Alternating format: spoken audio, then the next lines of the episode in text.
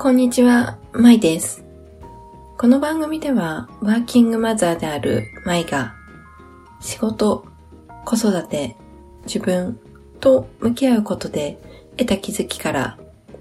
視点を増やし、豊かなキャリア、人生を歩むヒントをお伝えします。今日はですね、ダダをこねる子供への対処法というところでお話ができればというふうに思います。ついにこの間3歳の娘がなぜかわからないんですけれども、ふと思い出したように、この間やったアンパンマンのお風呂のおもちゃとなんか入浴剤の中にこうおもちゃが入っていて、こう一回使い使い切りのこう湯船に入れて遊ぶおもちゃなんですけれども、それが欲しいと言い始めました。で、えっと、どうしてもそのおもちゃが欲しいと泣き叫んで止まらなくなるということがありました。小さい子供には、まあ、割とあのおもちゃ欲しい、このおもちゃ欲しいっていうことで、あるあるかなというふうには思うんですけれども、そんな時、まあこちらも最初はちょっとなだめたり、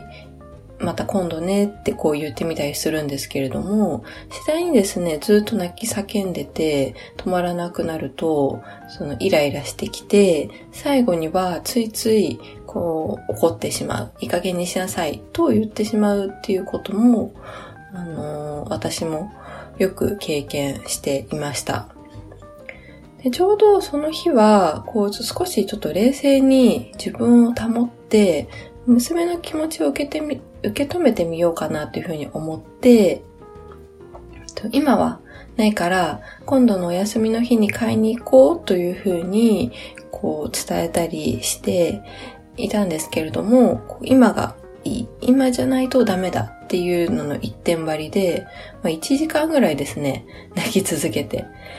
結構もう参ったなーっていうふうに感じているときに、こう、ふとね、自分の場合っていうのを思い出してみました。で、人間ですね、何らかのまあ欲求を持っていて、私にもですね、例えばどうしてもこれが欲しい、手に入れたい。そして欲しいと思ったら、それがすぐに欲しくなって我慢できないということが、こうよくあると思います。私も、ああこれが欲しいなって思ったら、割と Amazon ですぐに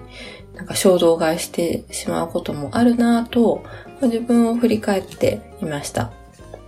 で、その中で気づいたことは、自分が欲しいと思ったものが、すぐに欲しいという心理には、もしかしたら、将来に確証がないから、今手に入らないと不安であること。また、欲しいのに手に入るまでは待たなくてはいけないっていう状況に対して、自分が待てるか不安であること。そういった漠然と見えない不安が自分に襲っているということがあるのかもしれないなというふうに思っていました。で、この漠然とした見えない不安を受け止めてほしい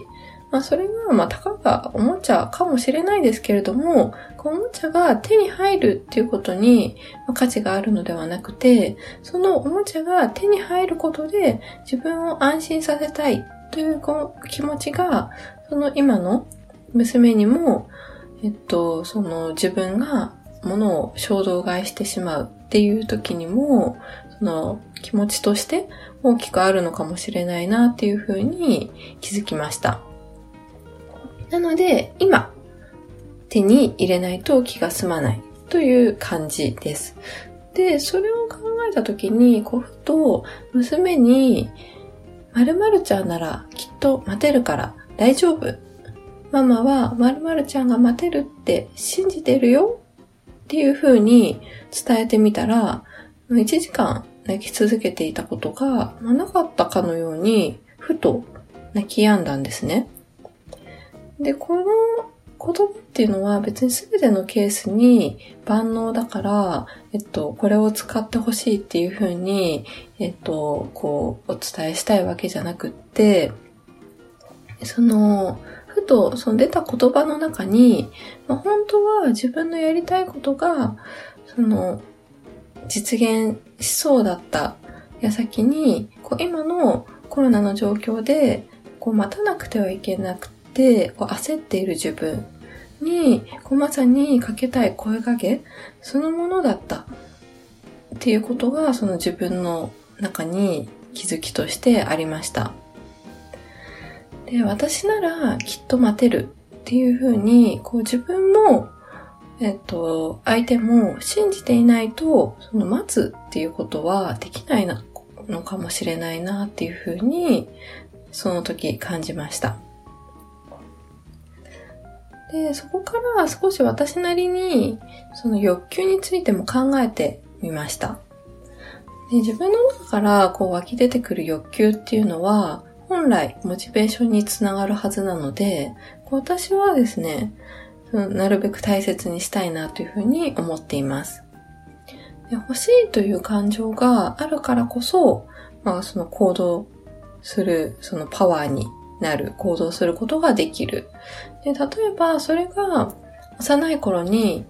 おもちゃが欲しいという思いがか叶わなかったから、まあその大人になっていく段階で、これが欲しい、ああなりたいっていうのは、わがままだから自分を押さえつけていく。で、その結果、日常がなんだかつまらないと思うこともあるかもしれない。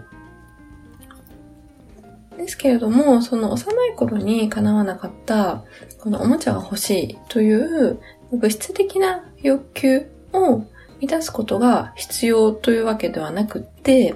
そのおもちゃの中に自分のその心理的な欲求を満たすどんな要素があるのか。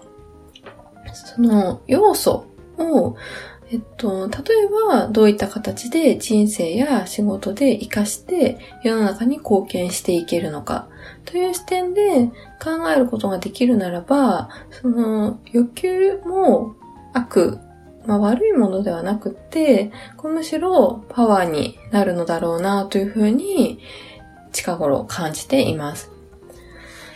で例えば、こう私の例でいくと、幼い時から折り紙で遊ぶのが結構好きだったんですけれども、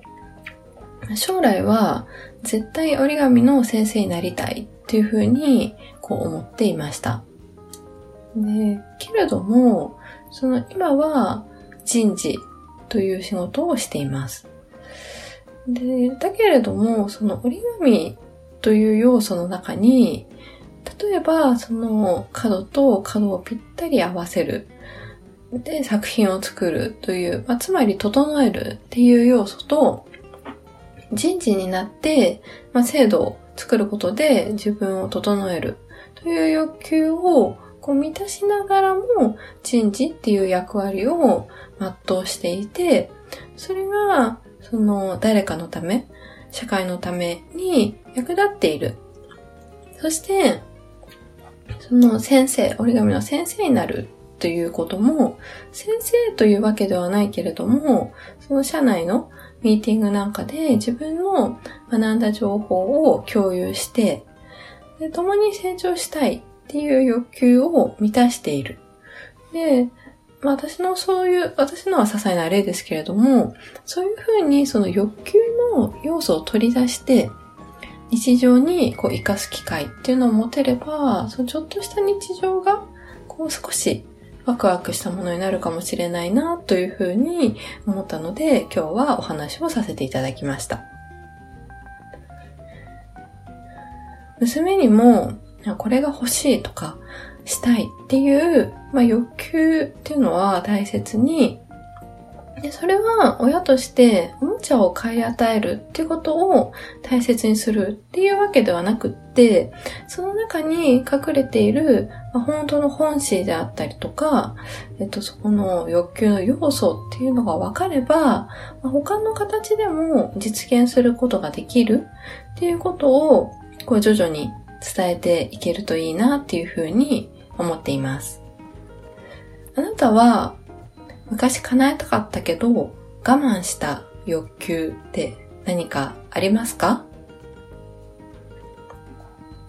ツイッターやブログもやっておりますので、ぜひそちらからご感想やご質問などもお待ちしております。それではですね、本日も最後までお聴きいただきまして、誠にありがとうございました。